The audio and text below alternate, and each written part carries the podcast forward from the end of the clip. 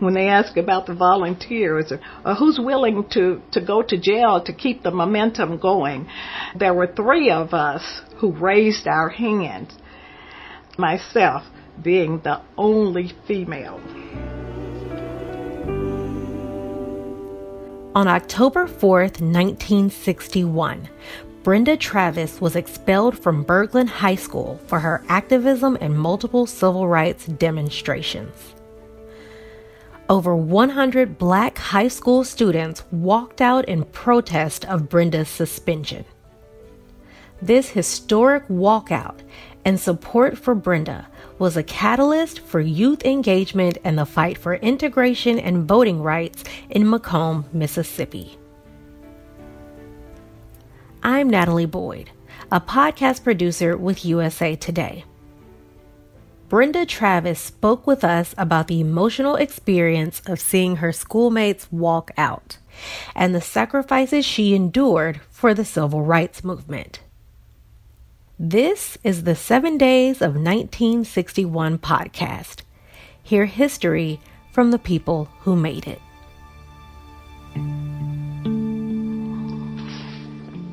In 1955, um, those of us who were born in that era have Emmett Till stories, but I was only 10 years old when Emmett Till was killed. Brenda decided from a very young age that she had to do something to fight for her freedom and the freedom of the people she loved. And I, I noticed there was a quiet hush hush whispering, and our parents, you know, didn't want us to know about this horrific tale of the death of Emmett Till. It was like too close to home. So someone had a Jet magazine and I saw the bloated, beaten, battered body of Emmett Till in the casket. And it was at that point my life changed for eternity. And a few days after seeing Emmett Till's body, the police came to our home, burst through the door, yanked my brother up and this is an emotional story for me. And the only thing I could think of when they yanked my brother up was that he was going to end up in the same condition as Emmett Till. I would never, ever see him alive again.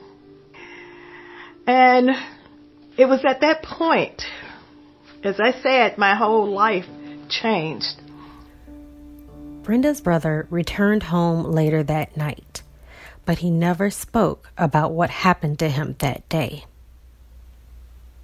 At the age of 16, Brenda became the youth president of her local NAACP.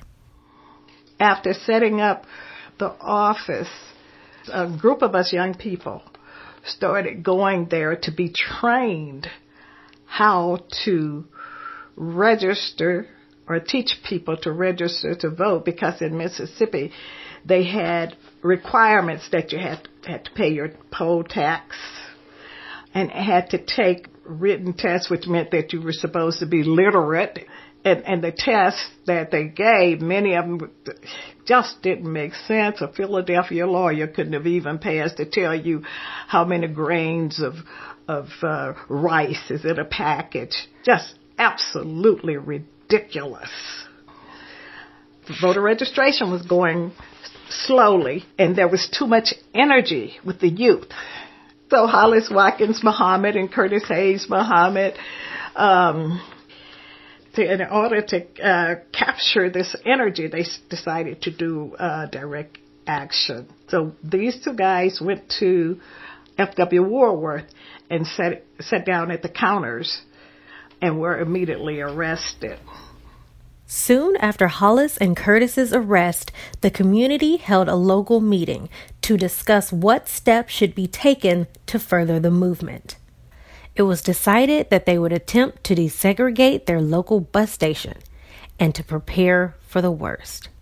when they ask about the volunteers or uh, who's willing to, to go to jail to keep the momentum going.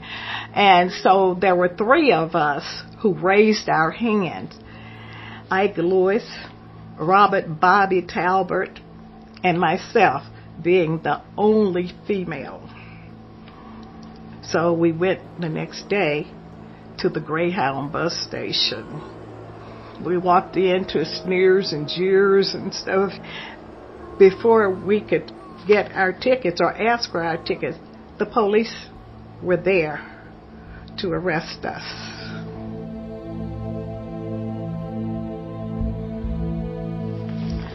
So the three of us were arrested with Joan Hollis and Curtis. We went into the jail. Hey, Curtis, Hollis, you know, letting them know your comrades are here.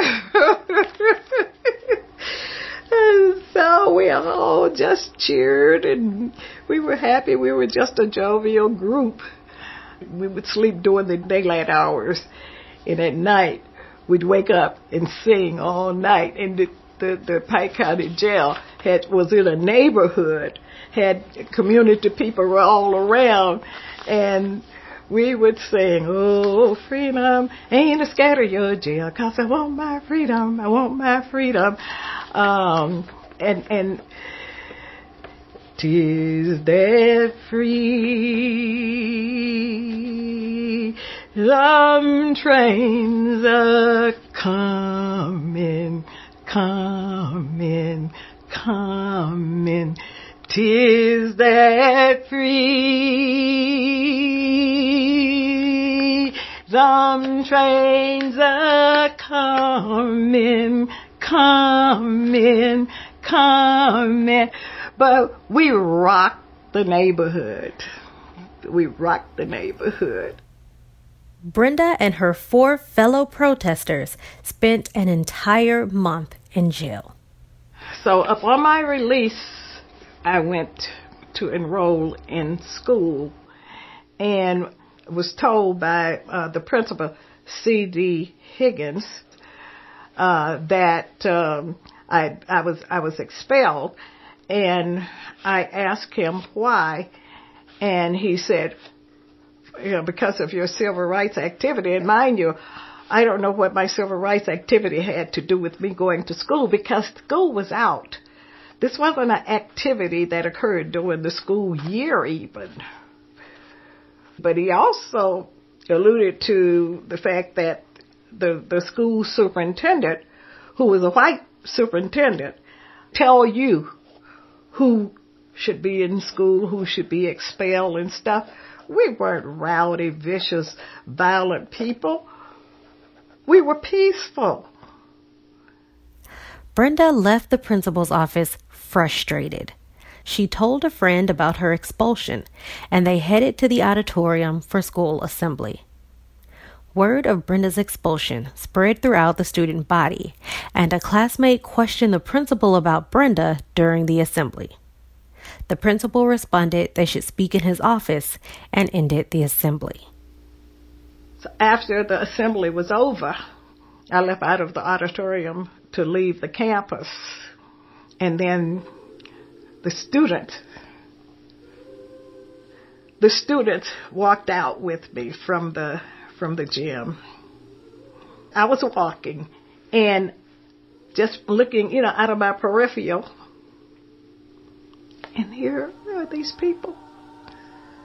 It was like a wall, a wall engulfing me. It was emotional. It was emotional because at that point I knew I wasn't alone. I knew I wasn't alone.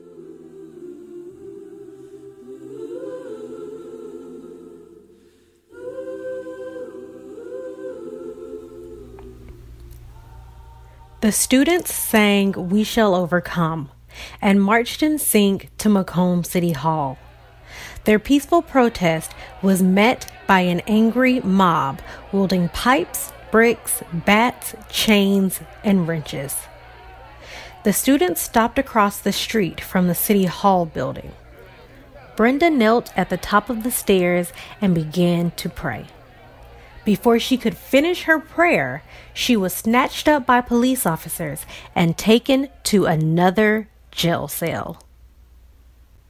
The story of the walkout spread, and it inspired some activists who wanted to push back against the way things were. It helped to rally some young people in Mississippi to protest racism and segregation at lunch counters, bus stations, and voting booths. Many of the students who participated in the walkout went on to become leaders of major organizations in the civil rights movement throughout the South. I was 16 at the time. I was rearrested. I was uh, went back to Magnolia, the Pike County Jail, and from there they took me uh, to Oakley Training School. They didn't tell my mother where I was. She still thought that I was in the Pike County Jail. When she went there, I wasn't there and they didn't have any answers for her. So she thought that I was lynched.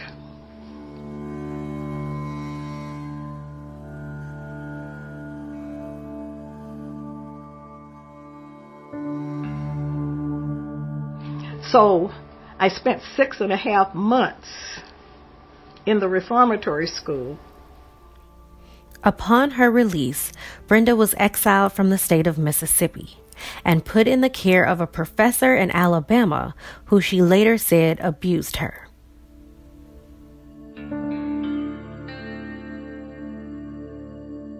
And I felt as though I always had to be looking over my shoulder because they were coming after me. To be honest with you, till today even, I have trust issues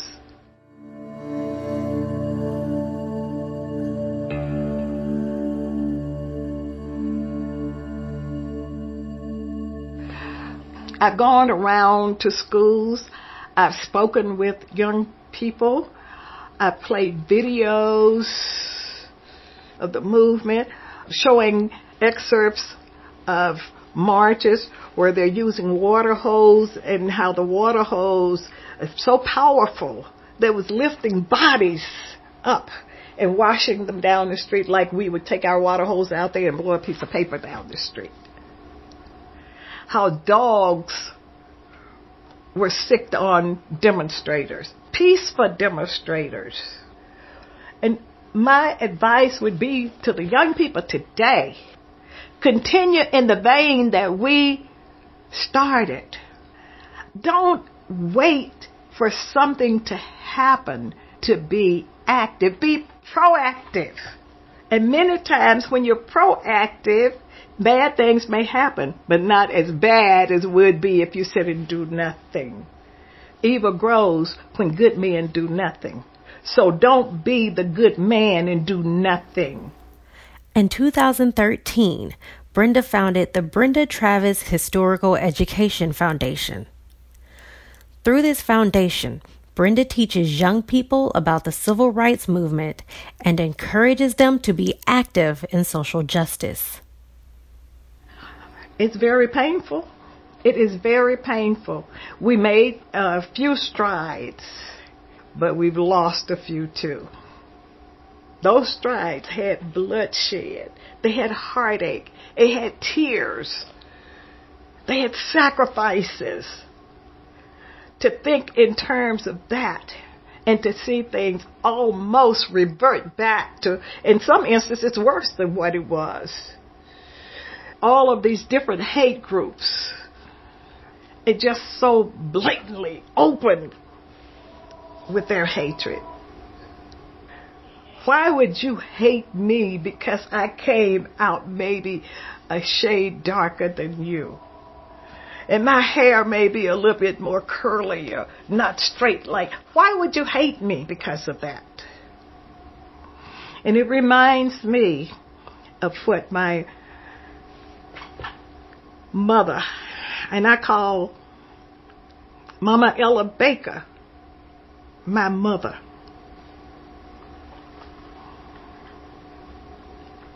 We who believe in freedom cannot rest. We who believe in freedom cannot rest until it comes.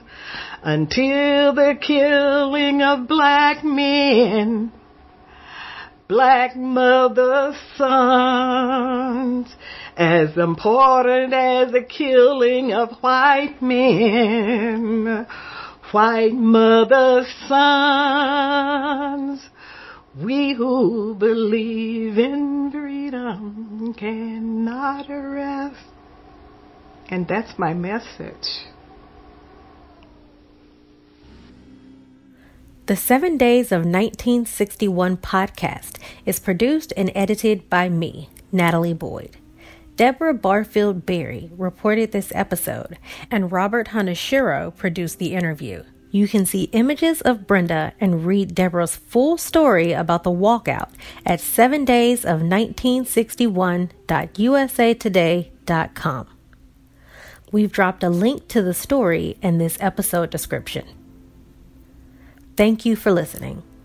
Let other people know about the show. These firsthand stories of protest and change deserve more recognition please write us a review on Apple Podcasts. It helps more people find the podcast, and you can tweet us at USA Today.